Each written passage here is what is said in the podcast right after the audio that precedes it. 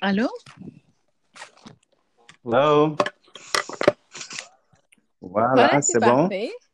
Euh, bonjour, euh, chers Mhm. auditeurs et chères auditrices. Merci de nous rejoindre sur notre nouvelle euh, chaîne qui s'appelle A New Wind, un vent nouveau.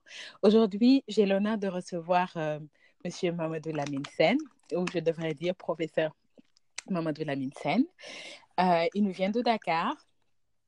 Nous allons aujourd'hui discuter de, des enjeux des élections présidentielles 2019, mais nous allons particulièrement faire un focus sur l'éducation, les enjeux à l'actuel et éventuellement parler des recommandations et aussi euh, aller en profondeur dans les deux sujets. Je vais commencer par présenter Mamadou Lamine Sen. Euh, je vais dire euh, un homme très cultivé, un homme d'une grande,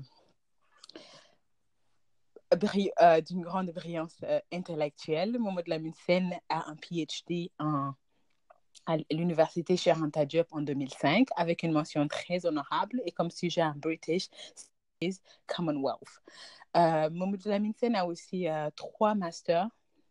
Le premier master, il l'a eu en 1994 à l'UCAD, à l'université Anta Diop de Dakar, en British Literature, en littérature anglaise.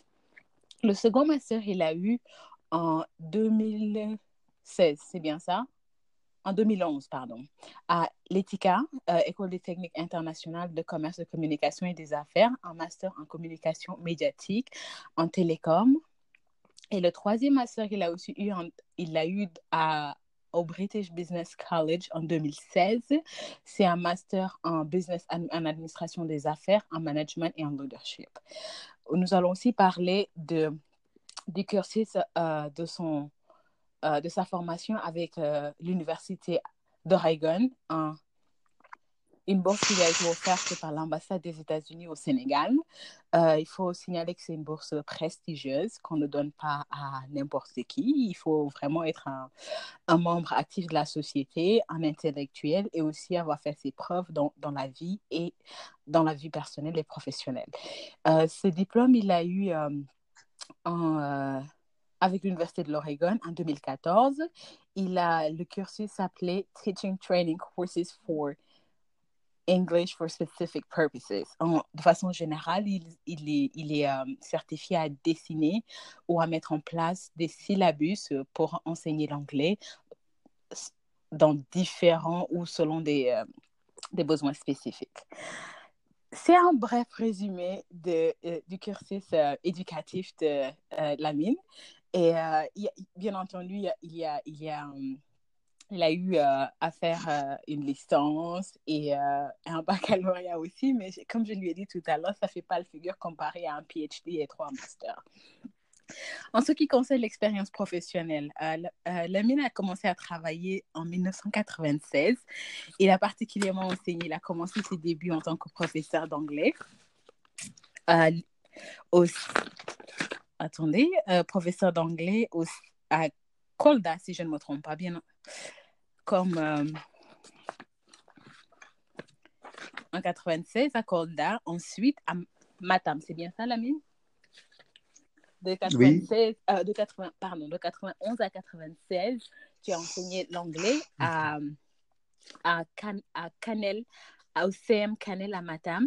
Et de 4, en 96, tu as été professeur d'anglais au euh, lycée Alpha Molo Balde à Kolda. Euh, à partir de euh, 2004, tu as aussi été professeur d'anglais au lycée Maurice de la Fosse à Dakar. Entre 2004, 2005 jusqu'à 2000, je vais dire 2013, tu as enseigné l'anglais au Suffolk um, English as a Second Languages, au ELI, à l'Université de Suffolk. Et aussi, il y a, tu as enseigné en 2009 au programme CEFAM à Dakar, un programme américain. Tu as aussi enseigné à l'Université Amadou Hampateba de Dakar. En 2010, tu as enseigné euh, dans les télécoms et le food processing, la transformation alimentaire. Tu as aussi été euh, professeur à l'ENDS tu as enseigné à l'université Cheranta Diop, à l'université AFI, l'université de l'entreprise. Tu as aussi enseigné à l'IAM, Institut africain de management. Tu as aussi enseigné à l'ISFAP, euh, une école euh, médicale. Et waouh, quel parcours! Quel parcours! Très impressionnant. Écoute, Lamine, bienvenue à notre chaîne. Et puis, j'aimerais, j'aimerais te dire que je suis profondément impressionnée par ce parcours et, et je suis tellement honorée de te recevoir aujourd'hui. Merci. Merci Marguerite. Je crois que l'honneur me revient, moi. Donc, que toi, tu sois sur une terre étrangère et que tu m'invites en tant que ton ancien professeur aussi, donc euh, de participer à ces émissions, à ta petite entreprise. Euh, petit par le nom, mais une grande entreprise parce que ce que tu es en train de faire. Donc, tout l'honneur me revient aujourd'hui de venir discuter avec toi des choses qui concernent directement notre pays. Bon, quant à mon parcours, je crois que moi, je suis un homme qui aime les défis et puis euh, je crois que toute ma passion, c'est les études et rien d'autre que les études. Donc, je veux découvrir, je veux, je veux m'orioler de diplômes, je veux avoir des connaissances, je veux rencontrer des gens, je veux, je veux échanger. Voilà quoi. Donc, ce qui fait que euh, je suis un peu partout dans les universités, essayer de voir qu'est-ce qui se passe un peu à travers le monde. Donc, je crois que mhm. ce n'est plus rien d'autre que cela. Waouh, c'est. Euh, écoute, quand on, voit des, euh, quand on voit des hommes comme toi, quand on voit Lamine Sen, sénégalais, en Afrique, juste pour référence, aux États-Unis, par exemple, il n'y a que 20% de la population qui a un master. Un, un, un master et encore beaucoup moins pour un PhD. C'est grand, c'est énorme. C'est pas, pas un petit truc d'avoir un, doctorat, un PhD, un doctorat. C'est immense. Et euh, des, intellectuels comme toi, quand on regarde, quand on parle d'Afrique, on pense rarement à parler des intellectuels comme toi. Donc, euh, moi, ça me révolte. C'est pour ça que je me suis dit, en a marre d'écouter les gens nous parler de notre continent, les gens nous dire qui nous sommes. Il est temps, comme on dit, que le lion raconte sa propre histoire. Et aujourd'hui, euh, je, commence avec toi. Grâce à toi, je peux déjà raconter une petite histoire. Je peux raconter une histoire différente de l'Afrique. Et j'en suis tellement fière. Je te, euh, tellement fière et tellement reconnaissante. Voilà. Euh, on, va, on va rentrer dans le vif du sujet. On va parler de politique. Les élections 2019 au Sénégal, les présidentielles vont arriver. Et on ne peut pas ne pas en parler. On ne peut pas ignorer ce qui se passe sur la scène sénégalaise en tant que dans, dans tout dans les politiques, dans, dans, dans la vie sociale, dans, dans l'économie, dans l'entrepreneuriat, etc. Moi, j'aimerais te poser ma première question qui est Lamine, toi qui es à Dakar, toi qui, qui t'y connais, qui a une belle expérience, qui a, les capacités intellectuelles de lire ce qui se passe dans le pays et de le retransmettre d'une façon intelligente. Qu'est-ce que tu, que tu dirais à une personne... Euh, par exemple, qu'est-ce que tu me dirais, moi qui suis loin du, Sénégal, qui, qui, n'a pas forcément une bonne mesure de la situation? Voilà, c'est ma première question. Voilà, donc euh, merci Marguerite. Je crois que ça, c'est une excellente opportunité pour moi. Comme le dit l'adage, si l'éducation coûte cher, il faut essayer l'ignorance. Malheureusement, aujourd'hui, ce qu'on a remarqué dans un premier temps, c'est que les intellectuels, ils ont cédé la route aux non-intellectuels qui aujourd'hui se sont plantés un peu partout en Afrique devant la scène politique. Et ça, je crois qu'on commence à se rendre compte, nous, en tant qu'intellectuels, que c'est vraiment un déficit, c'est un manquement, c'est une fuite de responsabilité que nous autres, nous ne soyons pas dans le terrain politique. Et la résultante, aujourd'hui, elle est là. Regardez un peu partout autour de nous en Afrique, quels sont ces gens-là qui dirigent? Quels sont ces gens-là qu'on appelle les politiciens? Quand on nous a donné nos indépendances, parce qu'on ne l'a pas, on l'a négocié, alors que l'indépendance ne devrait pas être négociée, elle devait s'arracher, parce que simplement les gens sont venus mettre la pression sur toi. Quand tu croiras qu'il est temps que tu, que tu te démettes de ça, il faut, il faut arracher cette indépendance-là. Mais nous l'avons négociée. Donc, depuis les indépendances jusqu'à présent, Je prends exemple dans mon propre pays. Euh, prenez aujourd'hui celui-là qui est le président de l'Assemblée nationale du Sénégal, son Excellence M. Moustapha Nias. Mais voilà un homme qui, depuis l'accession du Sénégal à l'indépendance, n'a pas quitté le terrain politique et veut toujours se hisser au sommet. Alors, c'est le même problème qui se passe un peu partout. Les gens, ils font de la politique une retraite existentielle. C'est comme si il n'y avait pas de compétences dans ce pays. Comme je l'ai dit tantôt, nous les intellectuels, nous avons cédé la route. Donc, on est en train maintenant de subir la loi des médiocres et on n'y peut rien. Maintenant, la question que tu m'as posée un peu en filigrane, c'est si je, je jette une, une, une, loupe, une petite loupe dans le paysage politique sénégalais, ce qu'on remarque, ça fait mal au cœur. ce n'est pas bien. Un, nos anciens politiciens ont mis dans la tête de cette jeune génération que la politique peut être une profession, ce qui n'est pas normal. La politique n'est pas une profession. La politique est un passage bref qu'un homme aurait à la tête d'une institution pour amener sa contribution pour la bonne marche du pays. Mais malheureusement, aujourd'hui, dans les pays euh, africains et même un peu européens, les gens prennent cette politique-là, comme je l'ai dit, pour en faire une retraite existentielle, non pas pour se servir de leur pays, pour servir leur pays, mais pour se servir de leur pays.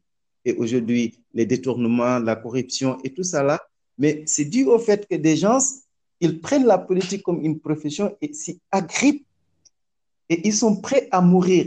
Les coups d'État, les whatever, tout ce que tu entends, mais c'est parce que cela. Moi, je dis bien, aujourd'hui, euh, ce qui est dommage, c'est que nous autres intellectuels, on a cédé la route. Et les intellectuels qui sont lancés dans euh, la politique, malheureusement, l'exemple qu'ils ont, qu'ils ont donné, ce n'est pas le bon exemple. Parce que quand on devient un intellectuel pervers, corvéable et malléable à tout bout de champ, un intellectuel qui connaît et qui s'assoit sur la vérité et dit des contre-vérités, il devient un poison pour son pays. Et nous en avons aujourd'hui au Sénégal. Nous en avons. Et donc, c'est ce qui fait que tu dis à l'intellectuel, il dit non, non, non, moi, j'ai pas, je ne suis pas là pour des questions politiques, je suis là. Mais si tu ne fais pas de la politique, mais les lois qui vont gouverner le pays, tous, toutes ces choses-là mais seront, seront faites et seront indiquées par, par des gens qui ne s'y connaissent pas. Et à la longue, on, est, on entre toujours dans une impasse. L'impasse est là. Quelle est la résultante? Il n'y a plus d'arguments les gens amènent l'argument de la force. Les guerres civiles commencent, les, les, les, les uprisings commencent un peu partout dans, dans, dans l'Afrique, un peu partout dans le Sénégal. Mais c'est ce qu'on est en train de vivre aujourd'hui. Si tu, tu, as une Assemblée nationale, si tu as une Assemblée nationale, là, malgré, je crois que la responsabilité, elle est un peu partagée. Mm -hmm. Parce que moi, ma conviction, c'est, certes, on a une grosse part de responsabilité dans mm -hmm. ça. On ne peut pas tirer l'anathème sur l'Occident qui nous a colonisés et whatever. Moi, je ne crois pas en ça. Mais il y a des, il y a des choses auxquelles je crois profondément et fermement. Les États-Unis se sont, se sont développés mm -hmm. dans leur propre langue, en parlant anglais. L'Angleterre a fait la même chose. La France s'est développée en parlant français. Mm -hmm. Vous voulez que le Sénégal se, se, qui est composé de Wolof, de Djola, de Mandjak, de Serrer, se développe par la langue française? Mais arrêtons. Mm -hmm. Aucun pays au monde ne s'est développé en utilisant la langue d'autrui. Donc, ça, c'est le premier hic. Mm. Le deuxième hic, nous sommes aussi victimes de nos religions. Ouais. Les, religions les religions sont venues en Afrique. Mais est-ce que cela veut dire que l'Afrique n'avait pas sa propre religion? Peut-on se développer dans la religion d'autrui qu'on nous a, qu'on nous a, qu'on nous a transplanté? Mais, mais c'est pas possible. Mais, mais ces questions-là sont, nous... pardon, ces questions-là sont très, très difficiles à aborder, surtout en ce qui concerne la religion. Absolument. Je sais. Donc, c'est des problèmes très difficiles, mais je sais. Mais c'était juste pour vous dire qu'aujourd'hui, nos politiciens, ils ont des, ils ont du pain sur la planche. C'est-à-dire, il faut s'attaquer aux véritables mots qui gangrènent les pays africains au lieu de faire du superflu. Mm -hmm. Ça, ça, ce n'est pas bon. Mm -hmm. Et tant que l'Afrique n'essayera pas de voir ici en son sein mm qu'est-ce qu'on peut faire pour notre propre Afrique? Ça ne marchera pas. Et le cri de cœur que je donne, je dis toujours aux politiciens sénégalais, ils ont l'habitude de dire que les jeunes s'affichent. Mais si le terrain politique est souillé par ces gens qui, depuis l'indépendance, sont là et qui montrent aux, aux, autres que si vous faites de la politique, on vous, on vous considérera comme un menteur, on vous considérera comme ça, on vous considérera mm -hmm. comme ça. Certains gens de valeurs et de principes ne voudraient pas entrer dans ce, dans ce champ-là. Mais cela n'est qu'un trap, c'est un piège. Et aujourd'hui, je crois que les intellectuels, petit à petit, commencent à voir le bout du tunnel et se disent, allons-y, ce pays, si nous le laissons entre certaines mains, demain, on pourra donc se retrouver dans une impasse. Donc, il ne serait, et nous serons comptables aussi de cela, parce que nous, nous savons là où ça doit partir. Donc, il est temps qu'on puisse réagir par rapport à ce terrain politique. Maintenant, le cadrage du, du, du paysage politique sénégalais aujourd'hui, mais c'est extraordinaire. Euh, c'est un pays, c'est un pays euh, où il y a, je crois, quelque chose comme 300 partis politiques Wow. pour 15 millions d'habitants. Ouais. 300 partis politiques pour 15 millions d'habitants. Donc, ce que je disais, qu'ils nous ont fait comprendre, si vous échouez dans les études, allez-y en en politique, c'est une Mais profession. ça, ça me fait penser, ça me fait penser qu'on doit, tu, tu as parlé de redéfinir, euh, moi je pense à redéfinir les thèmes de la politique. Euh, ils ont mis dans nos têtes que, voilà, c'est comme ça. Quand on a échoué dans la vie, tu viens de le dire, il faut aller dans la politique. Ou quand on a échoué euh, euh, à l'école, il faut aller faire un métier, par exemple, et devenir mécanicien. Donc, c'est, c'est, euh, je pense que, qu'on devrait redéfinir les thèmes de la politique. Mais qui, comment, qui devrait faire ça? C'est le travail de qui? mais c'est notre travail à nous. J'ai commencé mes propos en disant que si l'éducation coûte cher, et c'est l'ignorance, Mm. c'est nous autres intellectuels qui ont fui le débat. C'est nous autres intellectuels, comme le dit, comme le disait l'autre, le fait de ne pas voter, c'est donner la place à- aux médiocres d'aller décider à ta clair. place. Parce qu'aujourd'hui, je suis professeur d'université. Mon ministre, je sais très bien qu'on n'a pas besoin d'être dans le corps, dans le métier pour exister, le métier de ministre. Mais mon ministre, il est comptable. Sans blague. Dans ce que je fais. Oui. Mais absolument rien. Donc, c'est parce que nous autres, nous n'avons pas voulu nous mettre au devant de la scène pour montrer à ce prochain président qui sera élu que nous autres intellectuels, gardiens du temple de l'éducation du Sénégal, on est là et on n'acceptera pas que quelqu'un qui n'est pas du métier et qui ne connaisse pas les problèmes auxquels nous sommes confrontés et là où nous allons et quel est notre cahier de charge, soit à la tête de notre tutelle, ce n'est pas bon. pas du tout bon. Donc, c'est ce que j'ai dit. C'est nous autres, c'est nous autres intellectuels qui devons aujourd'hui investir le champ politique. Et cela requiert beaucoup de courage, beaucoup d'abnégation. Ce n'est pas facile, mais il faut qu'on y aille et qu'on ne soit pas aussi des intellectuels pervers. Ça, c'est c'est Je dangereux. suis tout à fait d'accord avec toi, Lamine. Euh, moi, ma question, ma question suivante, c'est comment reprendre du poids de la bête? Il il y a tellement de médiocrité. Tout est médiocre, enfin, je veux dire, donc, sur la scène politique africaine de façon générale. C'est- on, a des présidents rois. Euh, chez nous, par exemple, euh, quand on regarde la majorité du gouvernement sénégalais, on, a des personnes comme Farba qui ne savent pas conjuguer un verbe être, le verbe être au passé. Je ne dis pas, c'est pas, je, ne suis pas en train de dire parce qu'il ne sait pas conjuguer le verbe être. ou en- je, ne suis pas en train de dire parce qu'il ne sait pas parler français que c'est pas un bon ministre. Quand on entend son débat politique, euh, son débat de façon générale à la radio, à la télévision, il, ne sort rien de cohérent de sa bouche. Il est là, tout, ce- qui... C'est des personnes qui sont arrivées au pouvoir parce qu'ils parce qu'ils ont pu ramasser du monde derrière, ils ont, ils ont soutenu un président et, et du jour au lendemain, on se retrouve avec eux à la tête du gouvernement. Comment est-ce qu'on balaye tout ce monde-là?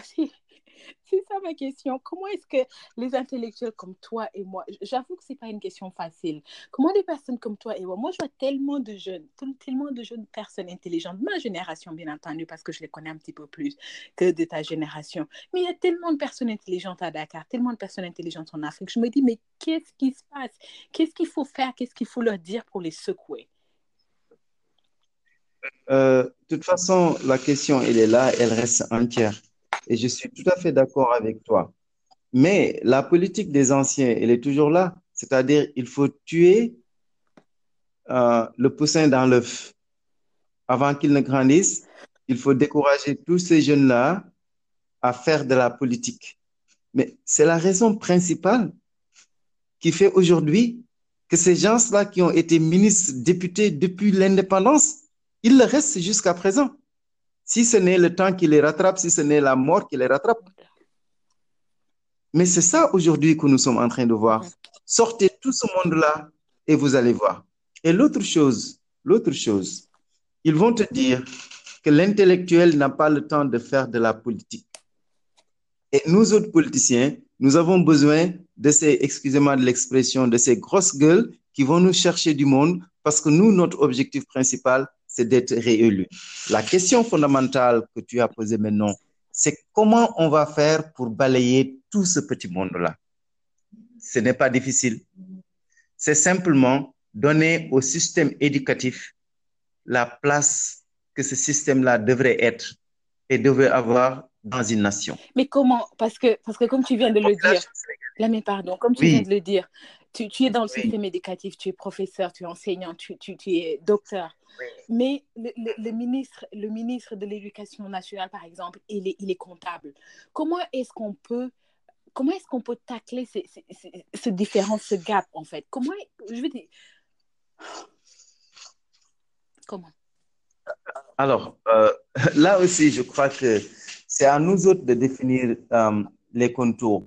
Et c'est au président qui sera là demain. Et moi, je dis, hein, avant même d'aborder cette, cette question, moi, je dis, là où on doit d'abord s'attaquer, il faut aller à la racine des choses. Un pays où il y a 59, où le taux d'analphabétisme c'est à 59%, je crois qu'il y a certaines choses, nous ne pouvons pas encore les régler.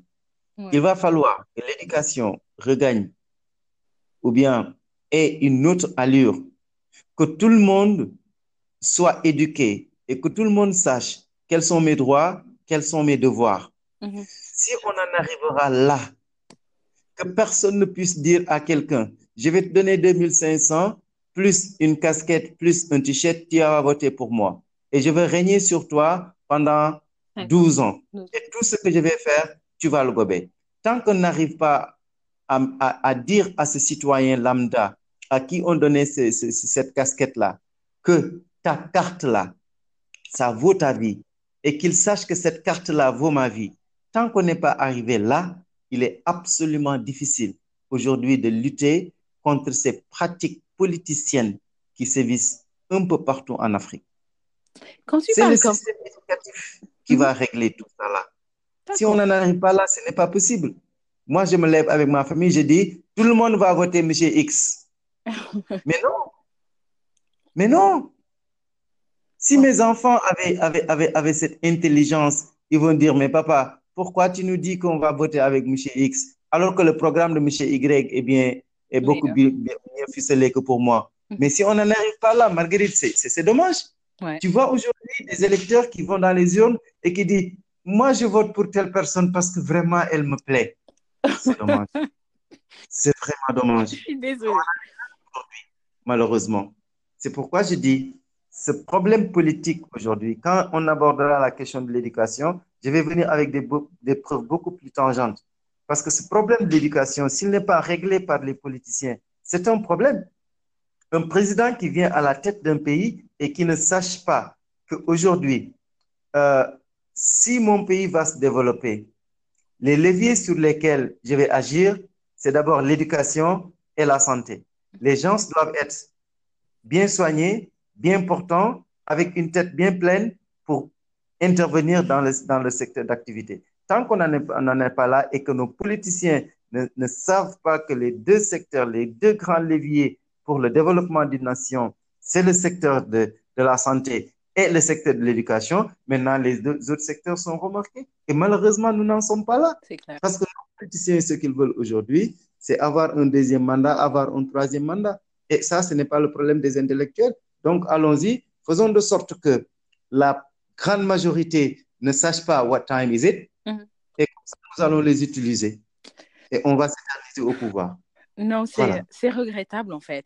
Et euh, je pense qu'on a quand même, on est quand même rentré dans le sujet de l'éducation en parlant de- des enjeux de la politique au Sénégal, des élections 2019. Et euh, quand on parle d'éducation, tout à l'heure, on a mentionné, tu as mentionné le taux d'analphabétisme qui est, qui est juste incroyable. En fait, je veux dire, depuis, depuis, depuis que nous que nous investissions des, milliards et des milliards dans l'éducation, depuis, ou depuis que le gouvernement nous fait croire qu'il a investi autant, les différents gouvernements dans l'éducation.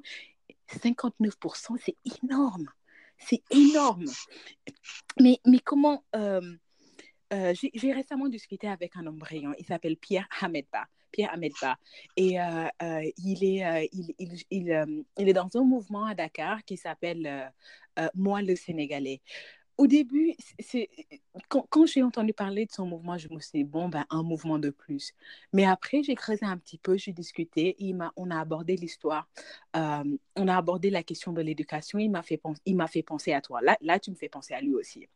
Donc, il a parlé dans, les, ah, dans des termes similaires que l'éducation euh, au Sénégal est majoritairement euh, dominée par des personnes qui, qui, décident mais qui ne savent pas vraiment de quoi il s'agit. Et qu'on a une mauvaise perception de l'éducation, c'est que quand tu, as, euh, quand tu as échoué à l'école, on te demande, de, voilà, il faut aller faire un métier. Mais l'éducation, comme on doit dessiner l'éducation au Sénégal, l'éducation doit englober les secteurs de la vie courante. Un, un, un jeune, par exemple, devrait avoir l'opportunité d'aller à l'école, même au niveau du lycée, et de pouvoir faire un bac un bac technique en, en, élevage, en agriculture, par exemple. Mais c'est des filières qui ont disparu avec le fil du temps et on ne sait toujours pas pourquoi. Donc, quelle est ta lecture de, euh, de, du, du, secteur de l'éducation au Sénégal et quels sont les problèmes que tu remarques et quelles seraient les, les, les solutions que tu aimerais proposer? Là, vraiment, Margot, tu m'as trouvé dans ma mère. voilà, ça, vraiment, ce sont mes os. Alors, mais je voudrais justement faire une petite précision et rappeler au Sénégalais lambda qui devra voter demain, -hmm. je lui dis que celui pour qui il votera, celui-là a déjà étalé sa médiocrité sur le champ politique, soit en, en, en, en, venant soutenir le président qui est là, soit en venant soutenir un autre. C'est-à-dire ça ne change pas. Ce sont les mêmes hommes qui vont et qui reviennent. -hmm. Malheureusement, depuis l'indépendance jusqu'à présent. Et aujourd'hui, quand tu vas voir quand ils vont te présenter les candidatures au niveau euh, des élections présidentielles à venir, mm -hmm. tu ne verras pas une tête nouvelle. Ils ont tous étalé leur médiocrité devant nous. Et ils viendront aujourd'hui te dire, OK, je me suis changé, j'ai mis du parfum et j'ai eu de nouveaux habits. Je ne fais pas. voilà ce qu'on va, voilà ce qu'on va avoir. Alors, maintenant, euh, si on vient au problème de, de, de l'éducation, c'est vraiment, comme on le dit, comme le disent les militaires, c'est vraiment le nerf de la guerre. Mm -hmm. C'est vraiment l'argent. Ouais. Est-ce que tu te figures ce que nos politiciens disent à mettre dans l'éducation? 40% du budget national. Mais oui, c'est énorme, c'est ça que je dis. Ils disent qu'ils mettent... C'est ça qu'ils disent. Mais la réalité des faits, c'est quoi? Aujourd'hui, tu prends la cartographie scolaire du Sénégal. Est-ce que toi, Marguerite, qui a un peu des origines casacaises, est-ce que tu même. crois normal que ces enfants-là, qui vont bientôt connaître, connaître la pluie, est-ce qu'ils ont le droit d'être dans ce qu'on appelle des abris provisoires? Les professeurs sont menacés à chaque instant par des serpents, par des reptiles. C'est choquant. Monsieur le ministre, 60 ans après l'indépendance, dit on va serrer la ceinture aujourd'hui pour lutter contre les abris provisoires. Quelle honte. Ça, c'est la première des choses. Deuxième chose, mm -hmm. parce que il faut bien circonscrire l'éducation au centre. Mais quels sont euh, vite autour de l'éducation? C'est le ministère chargé de l'éducation -hmm. qui est divisé en trois ministères de la petite enfance, de l'éducation nationale, de l'enseignement supérieur, quatre même. et de la formation professionnelle. Donc, quatre ministères autour d'une même éducation. C'est redondant. C'est une perte de ressources. Deuxièmement, ce sont les enseignants de l'autre côté, avec 42, 52 organisations syndicales d'enseignants. Super. L'autre côté, il y a les parents d'élèves.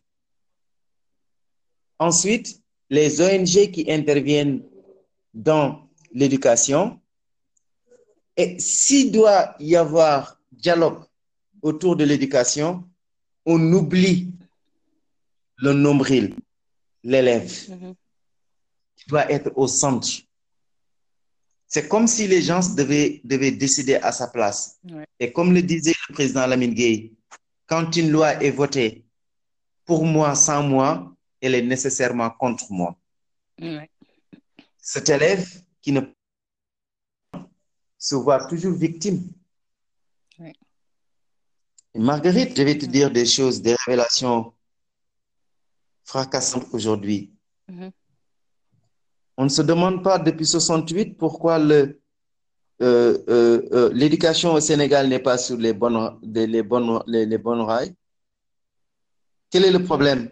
Pourquoi on cette autoroute de l'éducation, elle n'est pas tout le temps. Mais c'est aussi simple. Mhm. Le cycle des grèves des enseignants. J'allais, j'allais en parler, les grévistes, je l'avais marqué. Il faut qu'on puisse expliquer à l'opinion internationale pour que les gens sachent, en tant qu'acteurs de l'éducation, nous, nous sommes en train d'endurer et que personne n'en parle et que les journalistes sont prompts à déformer ou à ne pas comprendre. L'aberration vient d'abord du fait que tu dis que je suis ministre, je suis président, je suis journaliste, je suis médecin. Tu es passé entre les mains de qui? professeur, c'est clair. De même plusieurs. Très bien. On n'en parle pas. Le parent d'élève qui taxe l'enseignant de quelqu'un qui ne s'occupe que de sa poche. Et c'est ce quelqu'un-là que tu traites d'ingrat, c'est lui qui tu vas confier ton fils pour que ton fils devienne quelqu'un demain. Comment peux-tu confier ton fils à un ingrat? Euh, une, une morale euh, qu'on ne comprend pas vraiment. Je, je veux dire,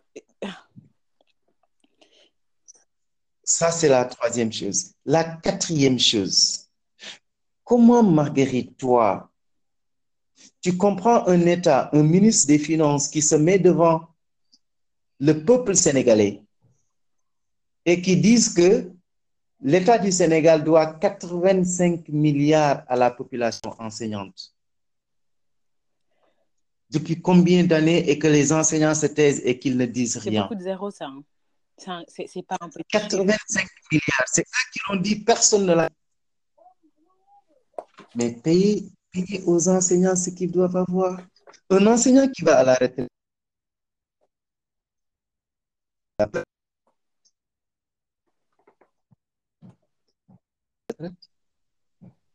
Tu sais, Si- mon père est professeur. Mon père est professeur et euh, on lui demande une, une mhm. parce que simplement on te demande une paperasserie qui est. Mais tout ça là, ce n'est pas l'aberration.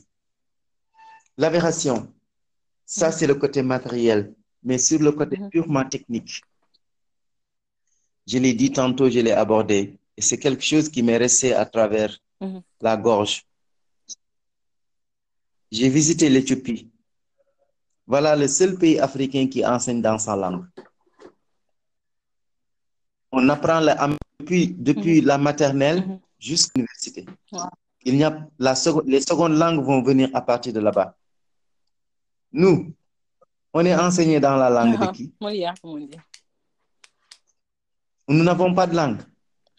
On en a euh, au moins 12, hein, pour ne citer que les plus grandes langues. Mais enseigne, enseigne le mandiak à un jeune mandiak. Tu vas voir, est-ce qu'il aura des difficultés pour faire une dissertation ou pour résoudre un Pas problème? du tout.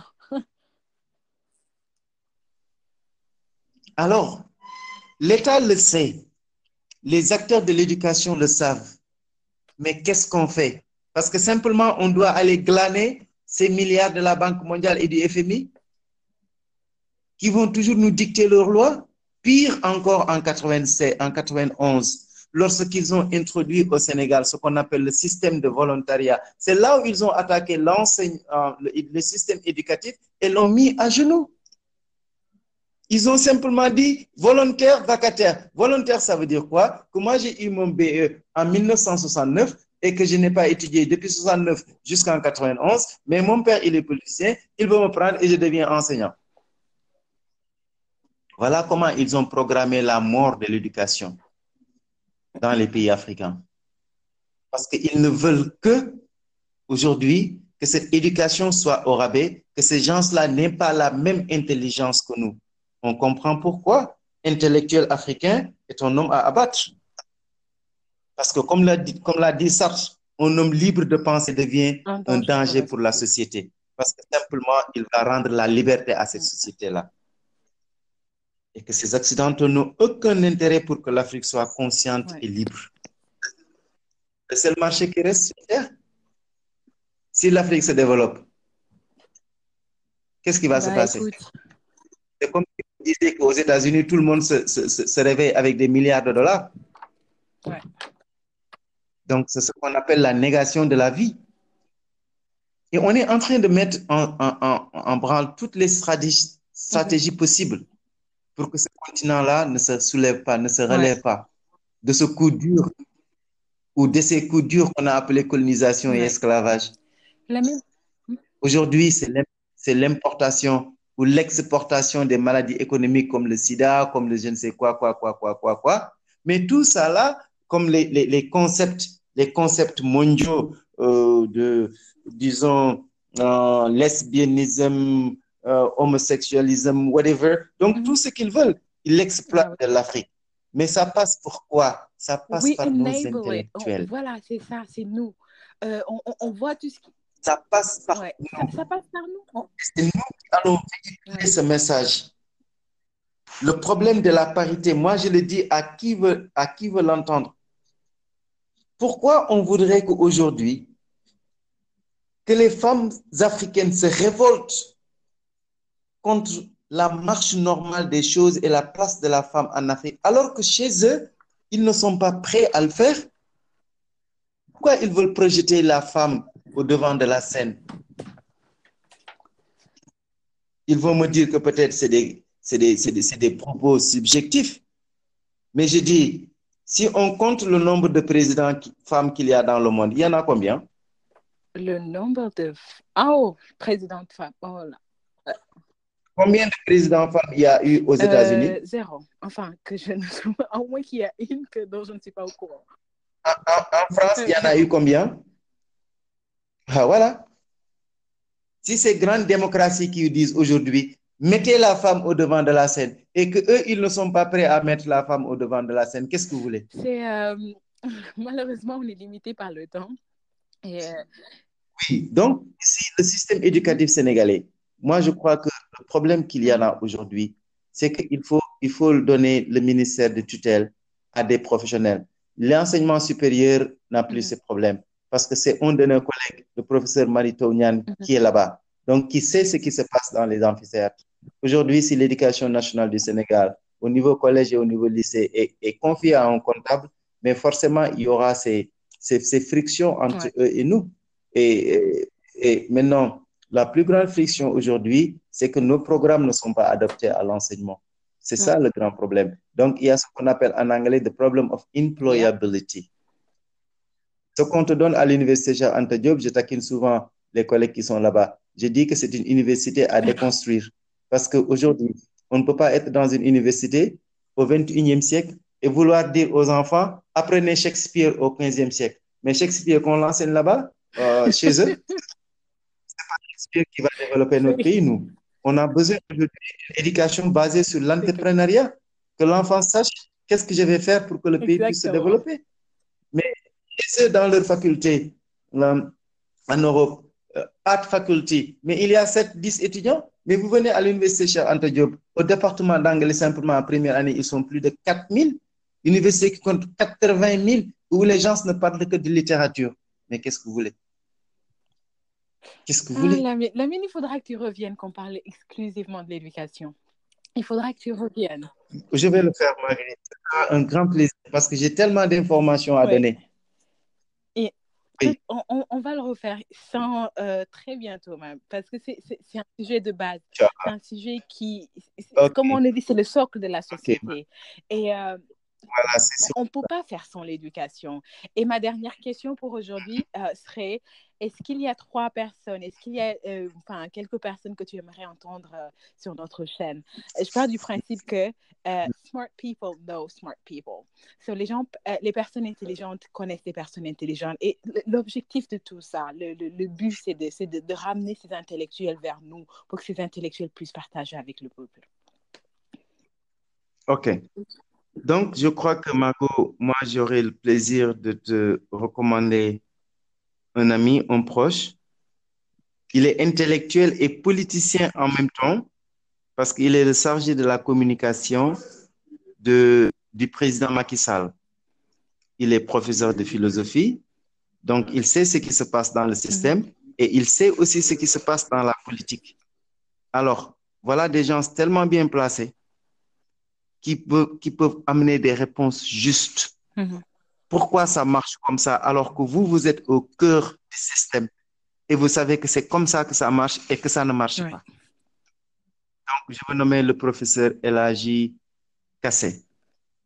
Elagi mhm. Amadou Kassé, il fut le directeur, le directeur général de, euh, du Soleil et maintenant il est le, le conseiller en communication du président de la République je vais le contacter et je vais lui en parler. Très bien, merci. il n'y a pas de problème. Alors, euh, je voudrais aussi euh, peut-être euh, te recommander, disons, Monsieur Girassi, oh, oui. ancien, ancien ministre que tu connais qui était à Etika, donc directeur général d'IAM. Je pourrez le contacter et éventuellement essayer de vous mettre en mhm. rapport pour que lui aussi, il amène son grain de sel, puisqu'il est dans l'opposition. Certainement, les idées ont changé. C'est clair. Il est maintenant revenu là, peut-être les idées vont changer. Et ces gens-là, c'est bon quand même de voir qu'est-ce que nous autres qui ne sommes dans mhm. aucun camp sommes en train de dire et eux, quelle est leur position par mhm. rapport à ça. Tout à fait. Et maintenant, peut-être, je ne vais pas te recommander une personne intelligente, mais je vais chercher un politicien. bien.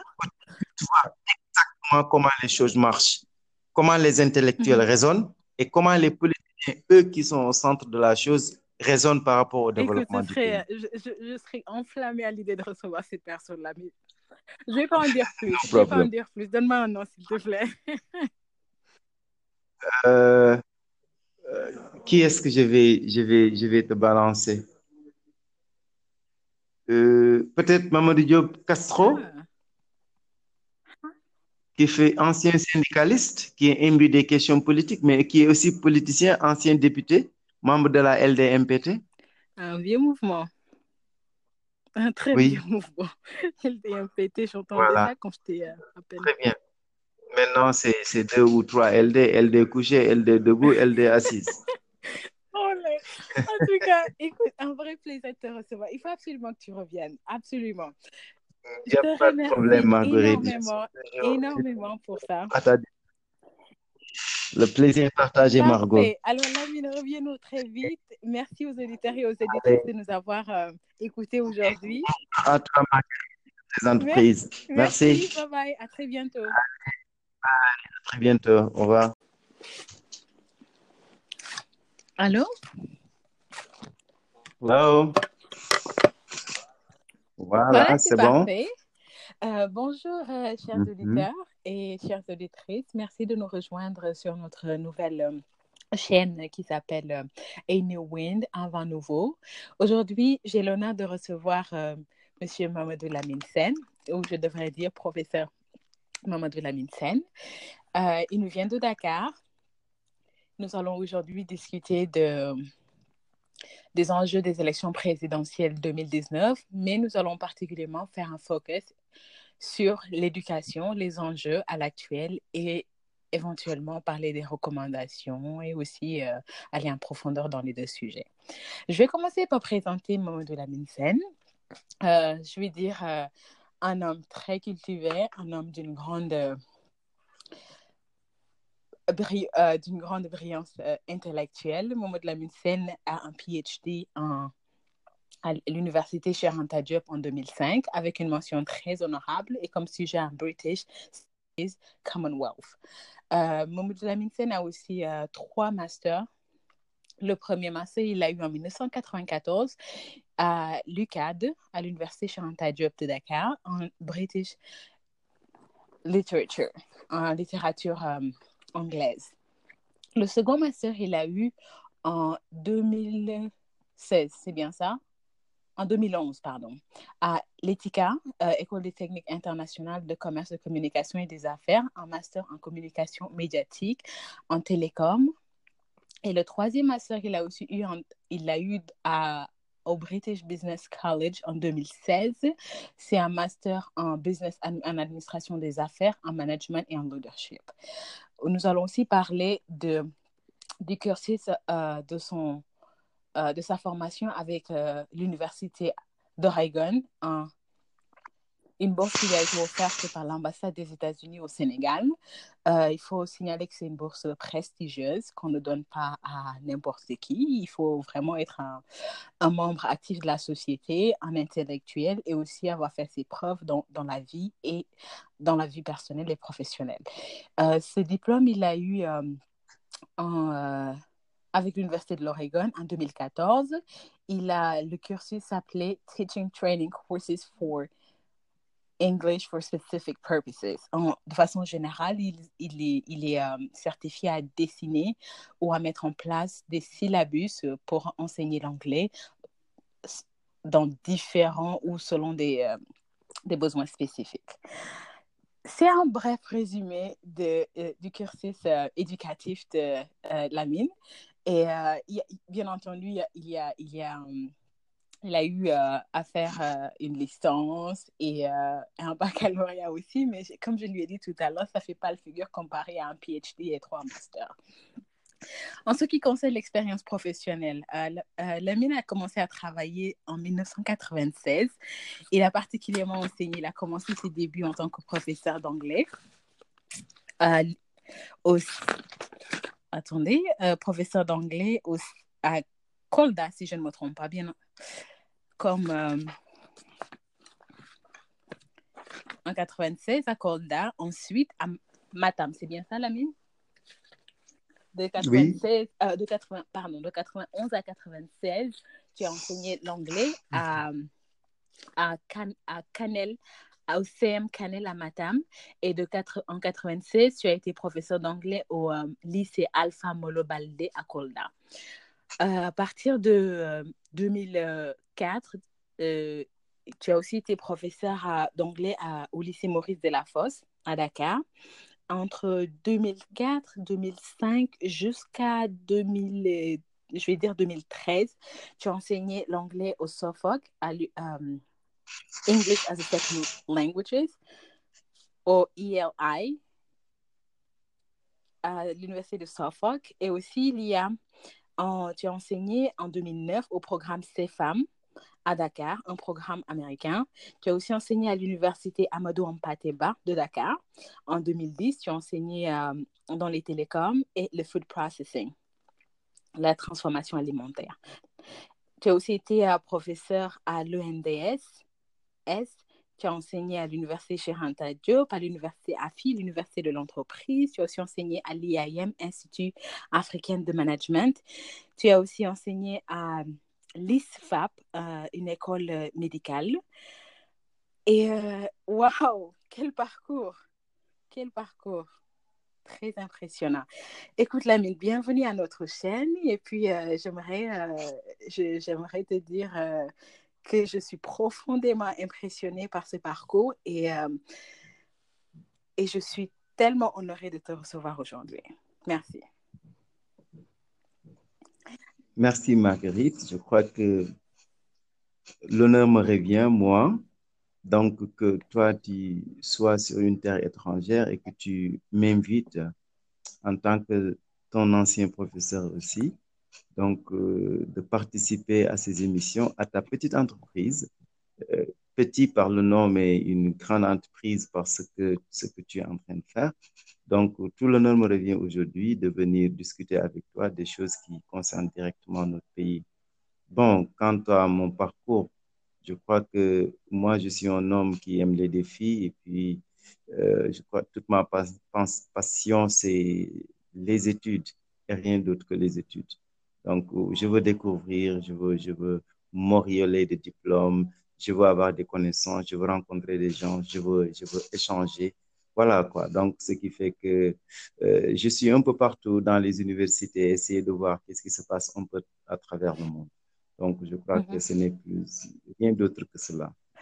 Waouh, c'est. Euh, écoute, quand on, voit des, euh, quand on voit des hommes comme toi, quand on voit Lamine Sen, sénégalais, en Afrique, juste pour référence, aux États-Unis, par exemple, il n'y a que 20% de la population qui a un master. Un, master et encore beaucoup moins pour un PhD. C'est grand, c'est énorme. C'est pas, pas un petit truc d'avoir un, doctorat, un PhD, un doctorat. C'est immense. Et euh, des, intellectuels comme toi, quand on regarde, quand on parle d'Afrique, on pense rarement à parler des intellectuels comme toi. Donc, euh, moi, ça me révolte. C'est pour ça que je me suis dit, en a marre d'écouter les gens nous parler de notre continent, les gens nous dire qui nous sommes. Il est temps, comme on dit, que le lion raconte sa propre histoire. Et aujourd'hui, euh, je, commence avec toi. Grâce à toi, je peux déjà raconter une petite histoire. Je peux raconter une histoire différente de l'Afrique. Et j'en suis tellement fière. Je te, tellement fière et tellement reconnaissante. Voilà. Euh, on, va, on va rentrer dans le vif des sujets. On va parler de politique. Les élections 2019 au Sénégal, les présidentielles vont arriver. Et on ne peut pas ne pas en parler. On ne peut pas ignorer ce qui se passe sur la scène sénégalaise en tant que dans, dans tout dans les politiques, dans, dans, dans la vie sociale, dans, dans l'économie, dans l'entrepreneuriat, etc. Moi, j'aimerais te poser ma première question qui est Lamine, toi qui es à Dakar, toi qui, qui t'y connais, qui a une belle expérience, qui a, qui les capacités intellectuelles de lire ce qui se passe dans le pays et de le retransmettre d'une façon intelligente. Qu'est-ce que tu, que tu dirais à une personne... Euh, par exemple, qu'est-ce que tu me dirais, moi qui suis loin du, Sénégal, qui, qui, est, qui, qui, n'a pas forcément une bonne mesure de la situation? Voilà, c'est ma première question. Voilà, donc euh, merci Marguerite. Je crois que ça, c'est une excellente opportunité pour moi. Comme le dit l'adage, si l'éducation coûte cher, il faut essayer l'ignorance. Malheureusement, aujourd'hui, ce qu'on a remarqué dans un premier temps, c'est que les intellectuels, ils ont cédé la route aux non-intellectuels qui aujourd'hui se sont plantés un peu partout en Afrique devant la scène politique. Et ça, je crois qu'on commence à se rendre compte, nous, en tant qu'intellectuels, que c'est vraiment un déficit, c'est un manquement, c'est une fuite de responsabilité que nous autres, nous ne soyons pas dans le terrain politique. Et la résultante, aujourd'hui, elle est là. Regardez un peu partout autour de nous en Afrique, quels sont ces gens-là qui dirigent? Quels sont ces gens-là qu'on appelle les politiciens? Quand on nous a donné nos indépendances, parce qu'on l'a pas, on l'a négocié, alors que l'indépendance ne devrait pas être négociée, elle devait s'arracher, parce que simplement les gens sont venus mettre la pression sur toi. Quand tu croiras qu'il est temps que tu, que tu te démettes de ça, il faut, il faut arracher cette indépendance-là. Mais nous l'avons négociée. Donc, depuis les indépendances jusqu'à présent, je prends exemple dans mon propre pays. Euh, prenez aujourd'hui celui-là qui est le président de l'Assemblée nationale du Sénégal, son Excellence M. Moustapha Nias. Mais voilà un homme qui, depuis l'accession du Sénégal à l'indépendance, n'a pas quitté le terrain politique et veut toujours se hisser au sommet. Alors, c'est le même problème qui se passe un peu partout. Les gens, ils font de la politique une retraite existentielle. C'est comme si il n'y avait pas de compétences dans ce pays. Comme je l'ai dit tantôt, nous, les intellectuels, nous avons cédé la route. Donc, on est en train maintenant de suivre la loi des meilleurs et on n'y peut rien. Maintenant, la question que tu m'as posée un peu en filigrane, c'est si je, je jette une, une, une, loupe, une petite loupe dans le paysage politique sénégalais, ce qu'on remarque, ça fait mal au cœur. ce n'est pas bien. Un, nos anciens politiciens ont mis dans la tête de cette jeune génération que la politique peut être une profession, ce qui n'est pas normal. La politique n'est pas une profession. La politique est un passage bref qu'un homme aurait à la tête d'une institution pour amener sa contribution pour la bonne marche du pays. Mais malheureusement, aujourd'hui, dans les pays euh, africains et même un peu européens, les gens prennent cette politique-là, comme je l'ai dit, pour en faire une retraite existentielle, non pas pour se servir de leur pays, pour servir leur pays, mais pour se servir de leur pays. Et aujourd'hui, les détournements, la corruption et tout ça là, mais c'est dû au fait que des gens, ils prennent la politique comme une profession et s'y agrippent et ils sont prêts à mourir. Les coups d'État, les whatever, tout ce que tu entends, mais c'est parce que cela. Moi, je dis bien, aujourd'hui, euh, ce qui est dommage, c'est que nous autres intellectuels, on a cédé la route. Et les intellectuels qui sont lancés dans euh, la politique, malheureusement, l'exemple qu'ils ont, qu'ils ont donné, ce n'est pas le bon exemple.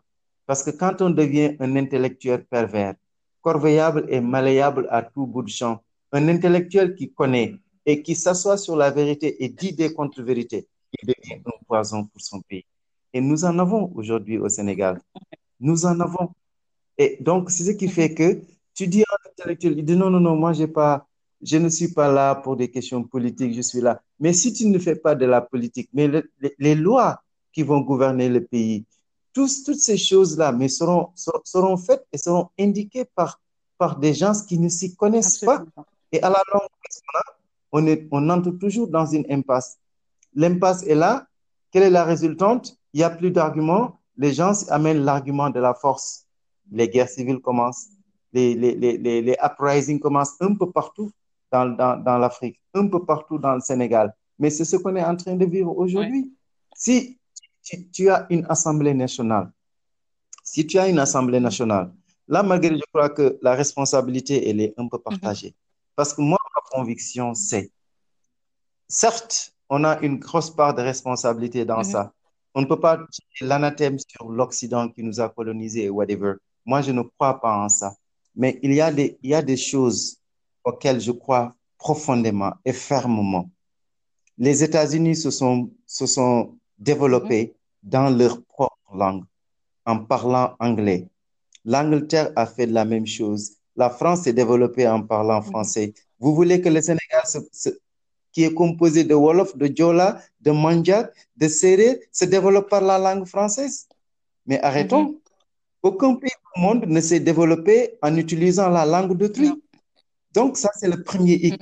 Le deuxième hic, nous sommes aussi victimes de nos religions. Ouais. Les, religions les religions sont venues en Afrique.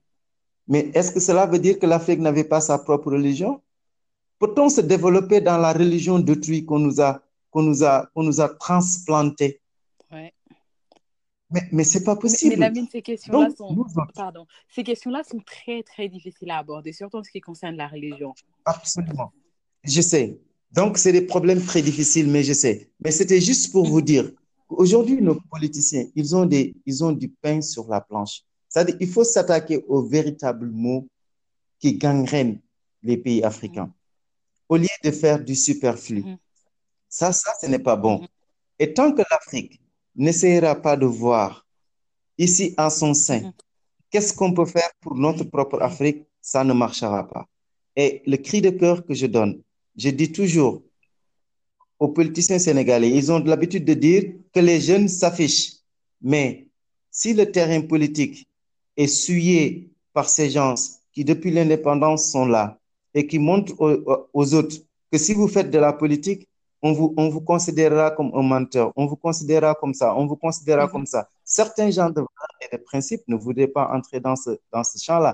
Mais cela n'est qu'un trap, c'est un piège. Et aujourd'hui, je crois que les intellectuels, petit à petit, commencent à voir le bout du tunnel et se disent, allons-y, ce pays, si nous le laissons entre certaines mains, demain, on pourra donc se retrouver dans une impasse. Donc, il ne serait, et nous serons comptables aussi de cela, parce que nous, nous savons là où ça doit partir.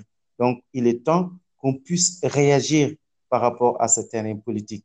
Maintenant, le cadrage du, du, du paysage politique sénégalais aujourd'hui, mais c'est extraordinaire.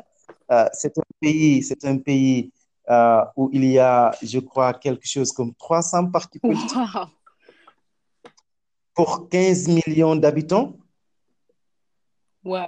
300 partis politiques pour 15 millions d'habitants. Donc, ce que je disais, qu'ils nous ont fait comprendre. Si vous échouez dans les études, allez-y en en politique, c'est une Mais profession. ça, ça me fait penser, ça me fait penser qu'on doit, tu, tu as parlé de redéfinir, euh, moi je pense à redéfinir les thèmes de la politique.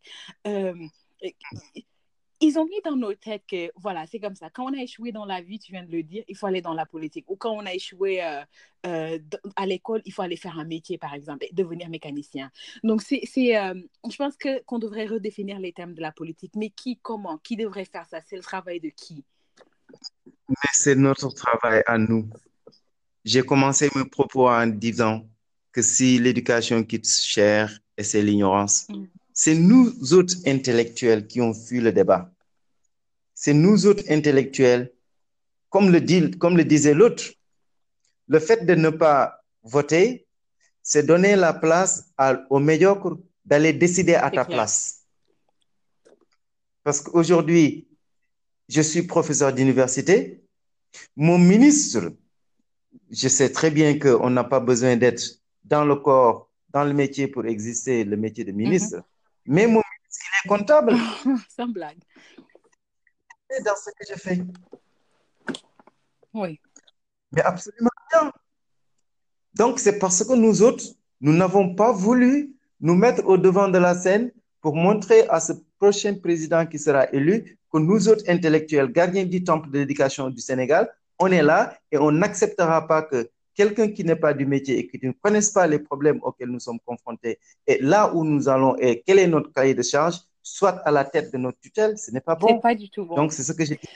C'est nous autres, c'est nous autres intellectuels qui devons aujourd'hui investir le champ politique.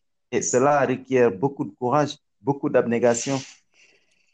Ce n'est pas facile, mais il faut qu'on y aille et qu'on ne soit pas aussi des intellectuels pervers.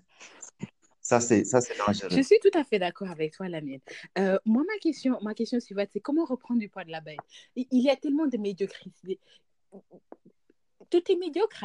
Enfin, je veux dire, donc, sur la scène politique africaine de façon générale, on, a des présidents rois. Euh, chez nous, par exemple, euh, quand on regarde la majorité du gouvernement sénégalais, on- a des personnes comme Farba qui ne savent pas conjuguer verbe être, le verbe être au passé. Je ne dis pas, c'est pas, je, ne suis pas en train de dire parce qu'il ne sait pas conjuguer le verbe être. ou en- je, ne suis pas en train de dire parce qu'il ne sait pas parler français que ce n'est pas un bon ministre. Mais quand on entend son débat politique, euh, son débat de façon générale à la radio, à la télévision, il, ne sort rien de cohérent de sa bouche. Il est là, il- tout, tout ce qui... C'est des personnes qui sont arrivées au pouvoir parce qu'ils parce qu'ils ont pu ramasser du monde derrière, ils ont, ils ont soutenu un président et, et du jour au lendemain, on se retrouve avec eux au tête- à la tête du gouvernement. Comment est-ce qu'on balaye tout ce monde-là? C'est ça ma question. Comment est-ce que les intellectuels comme toi et moi, j'avoue que c'est pas une question facile. Comment des personnes comme toi et moi, moi je vois tellement de jeunes, tellement de jeunes personnes intelligentes, ma génération bien entendu, parce que je les connais un petit peu plus que de ta génération. Mais il y a tellement de personnes intelligentes à Dakar, tellement de personnes intelligentes en Afrique. Je me dis, mais qu'est-ce qui se passe? Qu'est-ce qu'il faut faire? Qu'est-ce qu'il faut leur dire pour les secouer? Euh, de toute façon, la question, elle est là, elle reste entière. Et je suis tout à fait d'accord avec toi. Mais la politique des anciens, elle est toujours là. C'est-à-dire, il faut tuer euh, le poussin dans l'œuf. Avant qu'il ne grandisse, il faut décourager tous ces jeunes-là à faire de la politique. Mais c'est la raison principale qui fait aujourd'hui que ces gens-là qui ont été ministres, députés depuis l'indépendance, ils le restent jusqu'à présent. Si ce n'est le temps qui les rattrape, si ce n'est la mort qui les rattrape. Mais c'est ça aujourd'hui que nous sommes en train de voir. Sortez tout ce monde-là et vous allez voir. Et l'autre chose, l'autre chose, ils vont te dire que l'intellectuel n'a pas le temps de faire de la politique. Et nous autres politiciens, nous avons besoin de ces, excusez-moi de l'expression, de ces grosses gueules qui vont nous chercher du monde parce que nous, notre objectif principal, c'est d'être réélus. La question fondamentale que tu as posée maintenant, c'est comment on va faire pour balayer tout ce petit monde-là. Ce n'est pas difficile. C'est simplement donner au système éducatif la place que ce système-là devrait être et devrait avoir dans une nation. Mais comment? Parce que, parce que comme tu viens de le dire, là, mais pardon, comme tu Oui. viens de le dire, tu, tu es dans le Oui. système éducatif, tu es professeur, tu es enseignant, tu, tu, tu es docteur. Mais le, le- le ministre, le ministre de l'Éducation nationale, par exemple, il est, il est comptable. Comment est-ce qu'on peut, comment est-ce qu'on peut tacler ce, ce, ce, ce différence, ce gap, en fait? Comment, je veux dire, comment? Alors, euh, là aussi, je crois que c'est à nous autres de définir euh, les contours.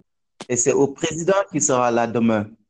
Et moi, je dis, hein, avant même d'aborder cette, cette question, moi, je dis, là où on doit d'abord s'attaquer, il faut aller à la racine des choses. Un pays où il y a 59, où le taux d'analphabétisme c'est à 59%, je crois qu'il y a certaines choses, nous ne pouvons pas encore les régler. Ouais. Il va falloir que l'éducation regagne ou bien ait une autre allure, que tout le monde soit éduqué et que tout le monde sache quels sont mes droits, quels sont mes devoirs? Mhm. Si on en arrivera là, que personne ne puisse dire à quelqu'un, je vais te donner 2500 plus une casquette, plus un t-shirt, tu vas voter pour moi. Et je vais régner sur toi pendant 12 ans. Et tout ce que je vais faire, tu vas le gober. Tant qu'on n'arrive pas à, à- à dire à ce citoyen lambda à qui on donnait ce- ce- ce- cette casquette-là que ta carte-là, ça vaut ta vie et qu'il sache que cette carte-là vaut ma vie, tant qu'on n'est pas arrivé là, il est absolument difficile aujourd'hui de lutter contre ces pratiques politiciennes qui sévissent un peu partout en Afrique. Quand tu C'est le comme... système éducatif qui va régler tout ça là. Si on n'en arrive pas là, ce n'est pas possible. Moi, je me lève avec ma famille, je dis, tout le monde va voter M. X. Mais non. Mais non. Si mes enfants avaient, avaient, avaient, avaient cette intelligence, ils vont dire, mais papa, pourquoi tu nous dis qu'on va voter avec M. X alors que le programme de M. Y est, bien, est beaucoup Meilleur. bien, bien ficelé que pour moi. Mhm. Mais si on n'en arrive pas là, Marguerite, c'est dommage. Ouais. Tu vois aujourd'hui des électeurs qui vont dans les urnes et qui disent, moi je vote pour telle personne parce que vraiment elle me plaît. C'est dommage. C'est vraiment dommage, Je suis désolée. malheureusement. C'est pourquoi je dis, ce problème politique aujourd'hui, quand on abordera la question de l'éducation, je vais venir avec des, preuves beaucoup plus tangentes. Parce que ce problème de l'éducation, s'il n'est pas réglé par les politiciens, c'est un problème. Un président qui vient à la tête d'un pays et qui ne sache pas qu'aujourd'hui, euh, si mon pays va se développer, les leviers sur lesquels je vais agir, c'est d'abord l'éducation et la santé. Les gens doivent être bien soignés, bien portants, avec une tête bien pleine pour intervenir dans le, dans le secteur d'activité. Tant qu'on n'en est, pas là et que nos politiciens ne, ne savent pas que les deux secteurs, les deux grands leviers pour le développement d'une nation, c'est le secteur de, de la santé et le secteur de l'éducation, maintenant les deux autres secteurs sont remarqués. Et malheureusement, nous n'en sommes pas là. Clair. Parce que nos politiciens, ce qu'ils veulent aujourd'hui, c'est avoir un deuxième mandat, avoir un troisième mandat. Et ça, ce n'est pas le problème des intellectuels. Donc, allons-y, faisons de sorte que la grande majorité ne sache pas what time is it. Mhm. Et comme ça, nous allons les utiliser. Et on va s'éterniser au pouvoir. Non, c'est Voilà. regrettable en fait. Et euh, je pense qu'on a quand même, on est quand même rentré dans le sujet de l'éducation en parlant de- des enjeux de la politique au Sénégal, des élections 2019. Et euh, quand on parle d'éducation, tout à l'heure, on a mentionné, euh, tu as mentionné le taux d'analphabétisme qui est qui est juste incroyable. En fait, je veux dire, depuis depuis depuis que nous que nous investissions des, des milliards et des milliards dans l'éducation, depuis ou depuis que le gouvernement nous fait croire qu'il a investi autant, les différents gouvernements dans l'éducation. 59%, c'est énorme. C'est énorme. Mais, mais comment... euh, euh, j'ai récemment discuté avec un homme brillant. Il s'appelle Pierre Hamedba. Pierre Hamedba. Et euh, euh, il, est, euh, il, il, il, est dans un mouvement à Dakar qui s'appelle Moi le Sénégalais. au début, c'est quand, quand j'ai entendu parler de son mouvement, je me suis dit, bon, ben, un mouvement de plus.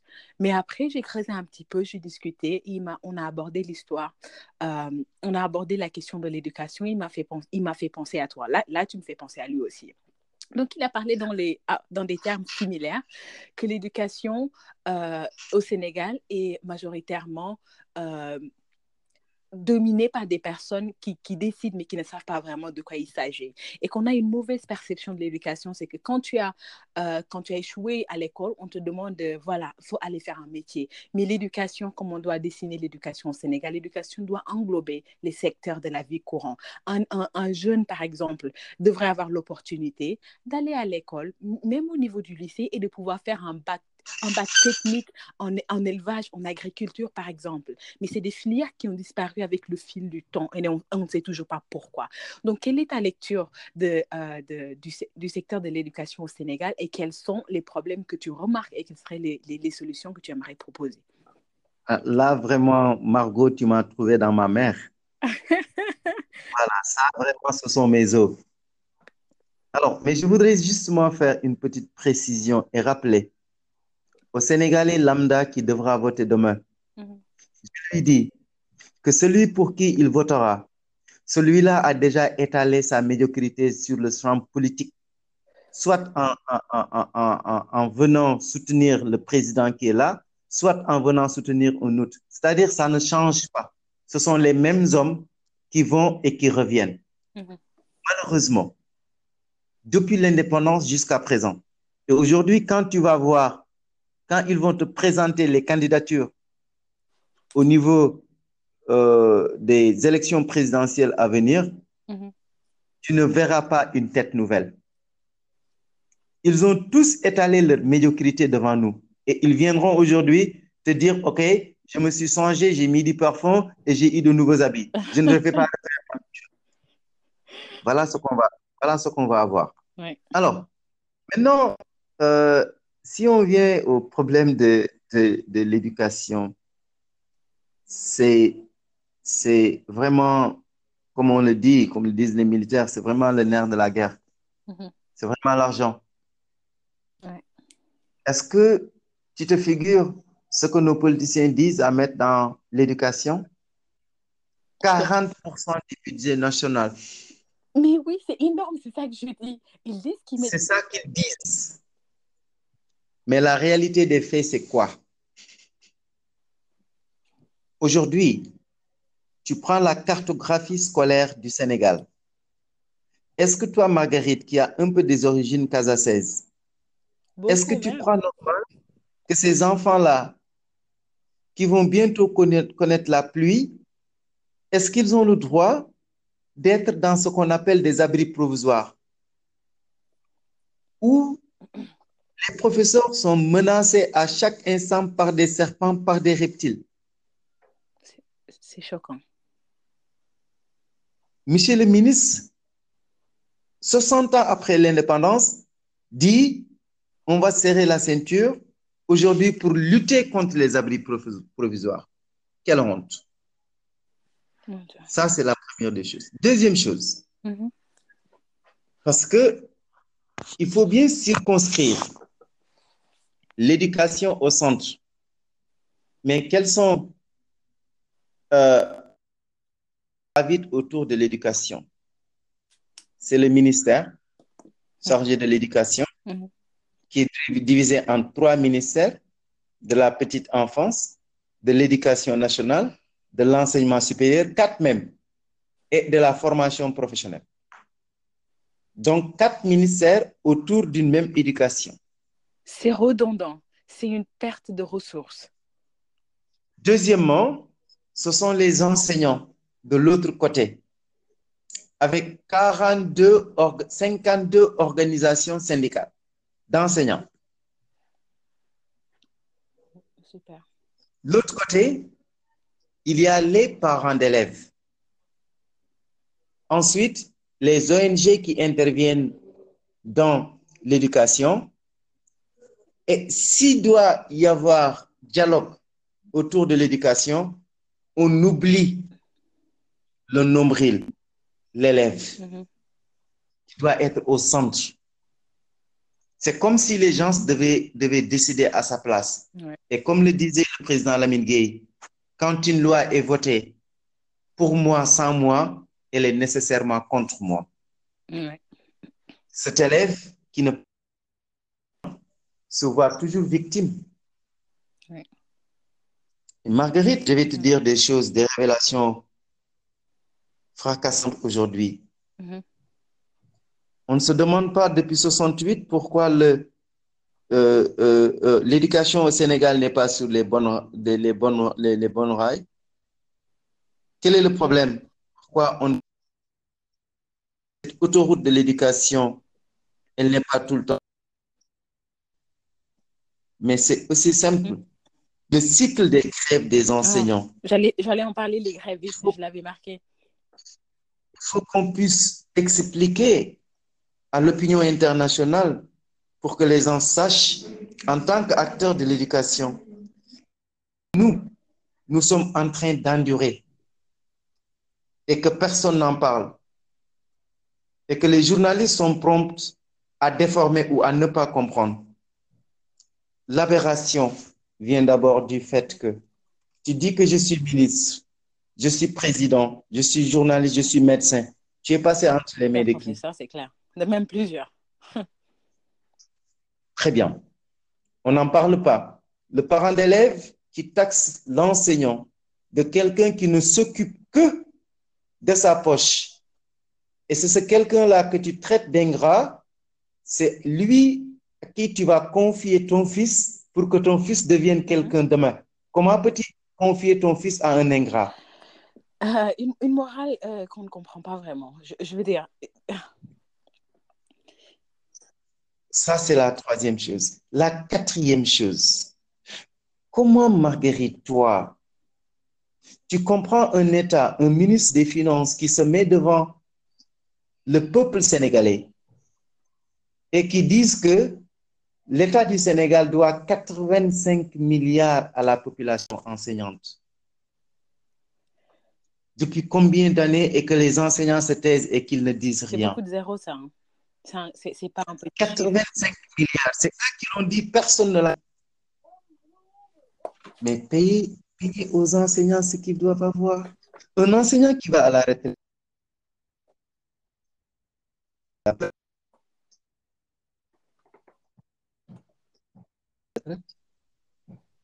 Tu sais, Si- mon père est professeur.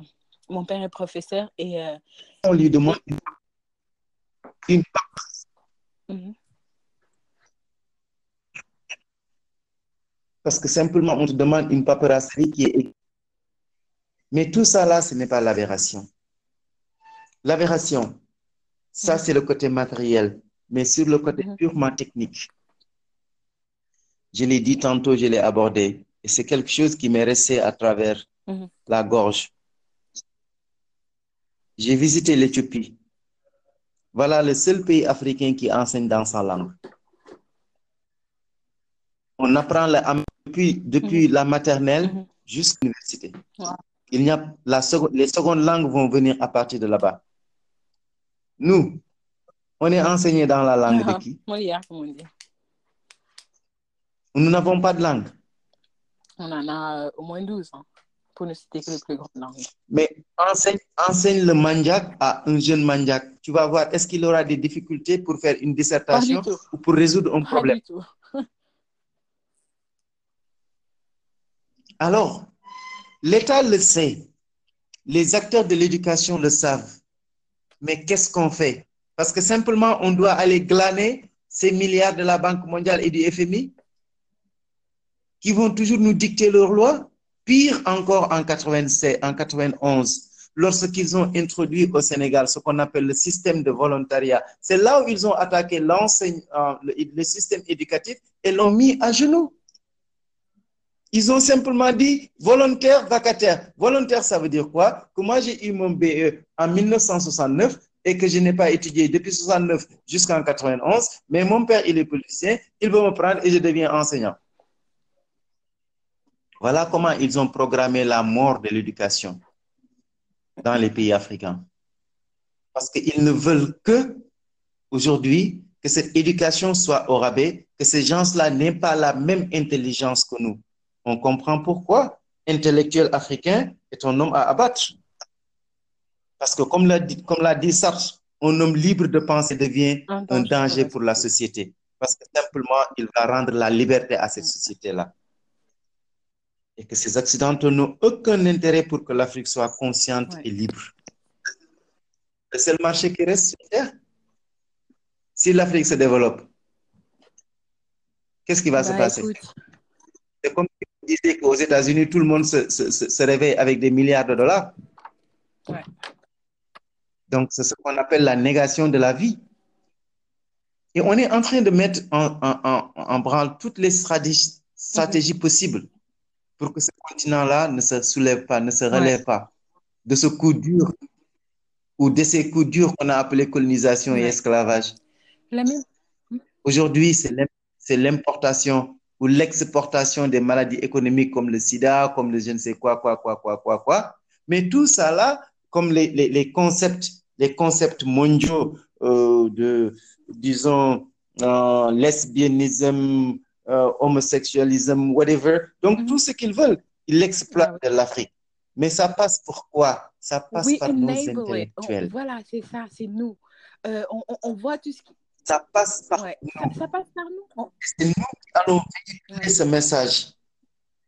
Le problème de la parité, moi je le dis à qui veut, à qui veut l'entendre.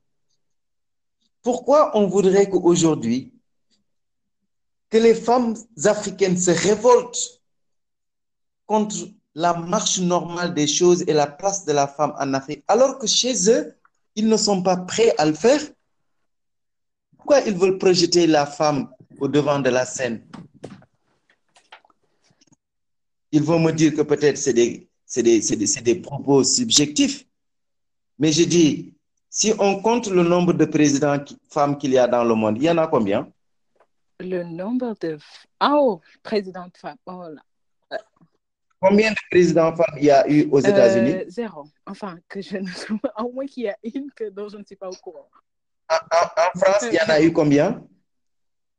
Ah, voilà. Si ces grandes démocraties qui disent aujourd'hui, mettez la femme au devant de la scène et que eux, ils ne sont pas prêts à mettre la femme au devant de la scène, qu'est-ce que vous voulez? C'est euh, malheureusement, on est limité par le temps. Et, euh... Oui, donc ici, le système éducatif sénégalais, moi, je crois que le problème qu'il y a là aujourd'hui, c'est qu'il faut, il faut donner le ministère de tutelle à des professionnels. L'enseignement supérieur n'a plus mm -hmm. ces problèmes parce que c'est un de nos collègues, le professeur Marito Nyan, mm -hmm. qui est là-bas, donc qui sait ce qui se passe dans les amphithéâtres.